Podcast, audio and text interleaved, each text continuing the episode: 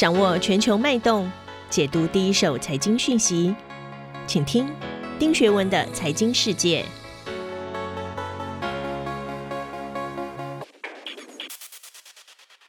各位好，我是丁学文。又到了每周一次和大家共享过去一周发生的重要财经新闻。今天第一则我选读的是九月八号哦，陆委会委托中经院所做的报告发布。报告指出，美中贸易战影响台商的投资布局，中国早就不是台商的天堂。新的趋势是，所谓的比较高附加价值或关键零组件相关的产业会选择回台湾。而另外比较需要劳力密集、大量生产的，则有可能是往新南向东南亚布局。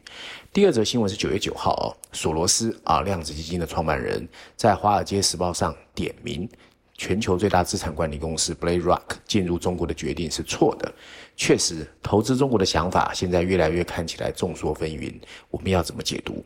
首先，第一则新闻我要引述的是 Financial Times FT 哦，它的标题写的是日本和台湾举行会谈，以对抗中国的侵略。华尔街日报 Wall Street Journal 它的标题则是亚洲的 COVID-19 激增，威胁了 iPhone 和 PlayStation 中陶瓷片的制造。另外，CNBC 的标题写的则是创投家表示，东南亚新创企业在 IPO 热潮中谨慎行事啊。我们要怎么解读哦？我相信台湾没有太多人关注这个新闻或者这个报告的内容，但是我感觉还是值得我们来看一看。这份报告的 title 下的是亚太区域整合、美中贸易战跟挥之不去的 COVID-19 对于台湾推动的新南向政策的影响跟因应的建议。这个报告分析哦，在中国的台商投资布局的调整模式哦，会依以产业和产品特性而有不一样。譬如说呢，生产成本比较低的，那有可能会往东南亚走。那这个研究也建议哦，由于美中的贸易战加上疫情的影响，美国、日本、欧盟这些国家都认知到全球供应链过度集中的风险。台湾在这个情况之下，应该积极推出相关的政策，引导台商赴新南向国家投资，不仅可表现台商的实力，也可以展现政府的决心。报告还建议哦，应该掌握美日等国重新调整亚太战略的时机，加强跟这些国家的合作，以结合第三国的策略，推动强化新南向国家的关系。还有就是要慎选合作领域，争取多方的共赢。我的感觉是什么？我觉得整个报告四平八稳，框架 OK，但是仍然明显没有具体的操作策略，以及站在全球属地主义或民族主义分化下的战略思考。单纯以企业的结论来推论台商在东南亚的动作，未免给人公家智库的研究报告的感觉。东南亚的金融科技 FinTech 和电子商业得以筹得巨大的资金的时代已经来临。如果说要跳脱台湾最大宗的传统产业跟科技业，全球投资人还要特别注意新冠疫情之后的科技题材。而这个趋势在东南亚带来了新创公司的估值泡沫化的疑虑，但不能否认，这是一个资本说话的时代，看不见资本流向，台湾产业也很难摆脱代工的宿命。而且有数据显示，哦，东南亚企业今年以来已经在 IPO 市场筹得八十四亿美元，这是四年以来的新高。印尼的电商业者叫 Bukalapak，这些公司的 IPO 案之后，吸引了更多的人对东南亚的兴趣，而私募股权投资也跃增，今年以来已经攀抵了八十二亿美元，只比去年的历史新高八十九亿美元稍微低，而超过十亿美元的独角兽数量越来越多。包括印尼的 GoTo 这些科技集团的二十亿美元的 IPO 的投资，另外还有大概十二家新创公司都有可能在两年之内在亚洲或美国挂牌上市。而 Google、淡马锡和顾问业者 Ben Capital 的报告预测，到二零二五年，东南亚的网络经济规模会比二零二零年底前成长两倍到三千亿美元。产业追踪业者、哦、Prinkin 的数据也显示，东南亚今年上半年的创投交易额已经创纪录一百亿美元，超越去年总额的八十二亿美元。而 Dealogic 的数据也表示，东南亚市场也吸引了 SPAC 的浓厚兴趣。今年以来，SPAC 发布的八个亚洲的收购案中，就有四个在东南亚。例如呢，Bukalapak 目前 IPO 的筹资规模本来是三亿美元，暴增到十五亿美元，股价也在挂牌之后上涨了百分之五十五啊。当我们抱怨中国之际，其实中国也在开始分散风险。目前为止，中国对东南亚的投资还没有成为主导国。在二零零五年到二零一八年期间，中国只有在二零一二年和二零一八年攀升到第三，而且只占第二大国日本的一半。欧盟、美国、日本目前还是东南亚主要的外资来源。所以，东南亚其实不是你说要去就要去的。第二个就是台湾，除了传统产业跟科技业，其实要注意到它那边的新创发展也非常快。那我们还是回过头来，回到 fundamental 啊，看一看东南亚到底有哪些我们要注意的情况。第一个，我们不能否认。东协有它的优势，包括人口红利、内需广大、分散风险。当顺应国际情势选择新南向之际，台商也必须在攻守之间取得平衡。即便东协国家有人口红利、内需市场广大，还有很多的自由贸易协定，可是你要融入国情、文化跟法令，还是有难度。所以，怎么选择和当地企业资本运作就变得非常重要。此外，以电商线上平台为主的新创企业，在东协国家发展人工智慧科技应用 Tech 已经有很好的绩效，其实值得台湾企业借鉴。所以台湾当然还有一些科技哦，加上五 G Digital Solution 的优点。可是你要怎么利用它的内需市场，在长大的时候能掌握机会，其实是不容易的。第二个呢，怎么样跟当地合资并购？快速的应变供应链需求其实也很重要。K P N G 从二零一四年以来哦，就有派驻会计师，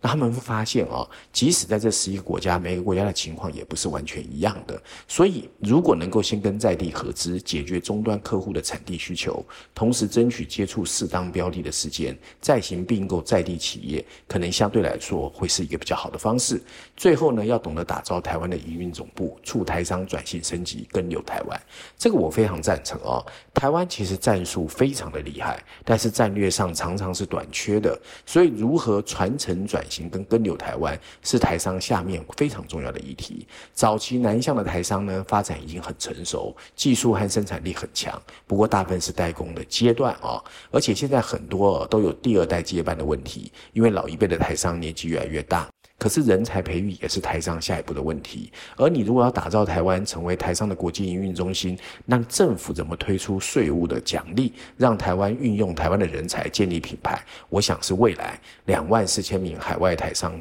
最重要的一个议题哦。那第二篇文章，我首先要引述的是 CNN，CNN 的标题写的是“华尔街最炙手可热的投资者开始对中国降温”，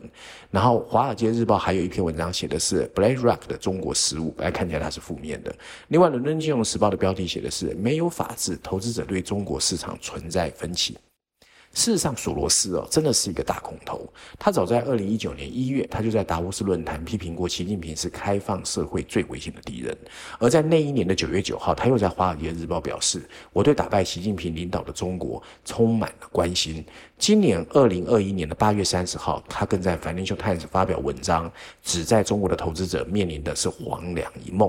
那一直到这一次九月份，他发表的所谓 BlackRock 的对答，我想基本上引起了很多人的注意。华尔街围绕投资中国问题正在上演一场对决，一方面是国际金融大亨索罗斯，另一方面呢就是 BlackRock 的 CEO Larry Finker。中国年内哦接连出手加强监管国内的企业，其实确实让全球的资本市场非常恐慌，很多中概股也急挫，投资人个个唉声叹气。那这个索罗斯罕见一个月内两度发文，指责北京当局摧毁了下金蛋的鹅，甚至认为国家主席习近平不懂市场的发展。不过也有学者认为哦，正因为外资不了解中国，才有这样的解读。你譬如说，呃，很多人就认为，其实整个情况不见得是不好的。你譬如说，新兴啊，新兴市场之父之称的 Mark Mobius 在接受外媒采访的时候就表示不同的意见。他认为索罗斯对中国的看法过度悲观，称他相当看好中国近期的措施。Mobius 表示哦，这些举措意味着中国正在走向公平的监管，试图营造一个公平的竞争环境。中国采取。这些措施正在提高投资者，包括外国投资者的安全性，所以不知道索罗斯为什么会这么看坏中国。我们再来谈谈 BlackRock 啊，BlackRock 是全球第一大资产管理公司，这个公司刚刚为他一支向中国散户投资者的公募基金募了十亿美元，所以他非常看好中国。而 BlackRock 是第一家，也是唯一一家获得在中国发展 mutual fund 哦公募基金的外资企业，可能很快就会有其他公司跟进。中国不断壮大它的中产阶级，所以代表国内的财富管理越来越需要。所以 BlackRock 看多中国其实是其来有致的。根据二零二零年中美签署的贸易协议，中国其实已经在开放国内的金融业。今年早些时候，我们看到 JP Morgan 啊，在中国的证券业务，还有所谓的啊 Goldman Sachs 都得到了执照。那让资本市场在国内经济中发挥更大的作用，是中国政府的重要目标。难怪除了上海、深圳，中国最近有增加一个北京证交所。那跟许多其他大型经济体不一样，中国公司主要是依靠银行贷款和留存利润进行投资。根据万德提供的资讯，中国社会融资的规模存量有百分之六十来自银行贷款，就是间接金融，而不是金融类公司的公司债或股权投资，他们只有百分之十二。而社会融资规模是衡量中国经济信贷规模的一个广义指标，在美国，包括 Private Equity 和债券融资其实高达百分之七十三的占比，直接金融是比较强的，所以其实。资本市场的开放也有机会啊，让中国的企业的融资管道能够开拓的更广。另外呢，按照中国央行呃提供的数据，截至今年六月啊，包括香港投资者在内的境外投资者持有人民币七点六兆元，相当于一点二兆美元。可是你要知道，这个数字虽然是四年前的四倍，但跟中国十九兆美元的债券市场和十三兆美元的股票市场相比，真的还是太低。那让这些国外的这个呃红筹模式的企业能回中国去挂牌，当然对中国的市场来说吸引力会提高很多。那主权财富基金最近的动态呢，其实也是看多的。譬如说，全球最大的主权财富基金挪威主权财富基金，对中国和香港的投资就占它的总投资额的百分之四点五。而新加坡国有投资机构代码系六月份也买入了滴滴三千三百万的美国存托凭证 ADR。不久后，中国监管机构就对滴滴进行了调查。按照 Evertment 的资料显示，第二季全球主权基金呢，在岸的 A 股股票投资赎回了二十三点五亿美元。所以大家最近是比较谨慎。不过，主权财富基金已经习惯了中国的政治风险，他们基本上我觉得还是看多的哦。因为百分之四十五的主权基金认为呢，将来可能 ESG 才是他们的观察重点。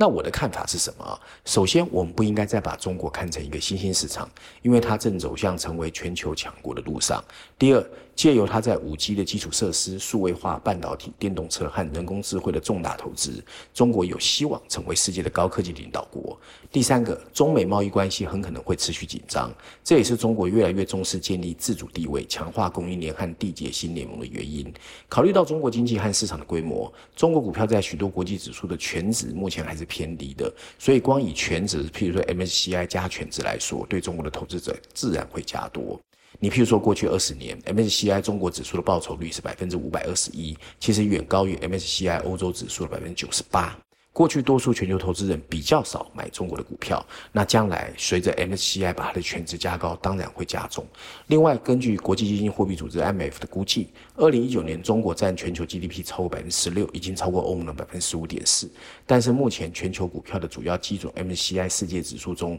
中国的权值只有百分之五。所以 A 股一旦大幅开放，外国投资者当然会想要投入，因为增加权值是他们的被动性的义务。不过，随着这些市场继续开放，中国在国际指数中权重应该会增加，所以这一个谁赢谁输的看多看空的一个对中国市场的看法，我想在不久的将来我们就会知道答案。另外呢，照例我要推荐《经济学人》啊。首先，《经济学》很有意思，在封面设计上，这一次映入我们眼帘的就是一幅《爱丽丝梦游仙境》的一个插画景象。大家肯定知道，这个一八六五年出版的奇幻文学，其实是一直深受大家的喜爱。不过这一次封面上和爱丽丝以及兔子一起看着洞口的，却是一枚一枚由远而近跳进洞里的加密货币。果不其然，上面两排黑字，大字写的是“跳进肚子洞”。那如果读读过《爱丽丝梦游仙境》，都知道这是第一章的一个标题啊。小字写的则是“去中心化金融 ”（DeFi） 的希望与风险。那它小标题补充标题写的就是呢，去中心化金融有诱人的承诺，但是它也有许多的风险。这一次的封面呢，主要是关于去中心化金融或 DeFi 的奇异而美妙的世界。它有可能重塑金融体系的运作方式，它正在引起像网络时代早期的发明狂潮，而且在人们将更多时间花在上网的时候，它甚至可以重塑数位经济的架构。尽管各种术语很多人可能看不懂，也搞不清楚什么叫去中心化金融，但在 DeFi 身上发生的基本活动，其实跟我们的生活都有关的，包括存款、放款、买理财产品，甚至贷款。这些包括在交易所的交易、发放贷款和通过被称为智能合约的自动执行协议去吸收存款。用作抵押品的数位工具的价值已经从二零一八年初的零增加到了九百亿美元。今年的 Q2 更是处理了大约二点二兆美元的交易，跟通过 Visa 进行的交易金额已经差不多。DeFi 确实也吸引了骗子、傻瓜和真正的信徒。在他开始承诺兑现之前，他还有很长的路要走。所以经济学人认为啊。小白兔确实已经开始在招手，但是里面的希望跟风险，还是希望大家谨慎为宜。以上就是今天我要跟大家分享的内容，希望大家喜欢。我们下周见。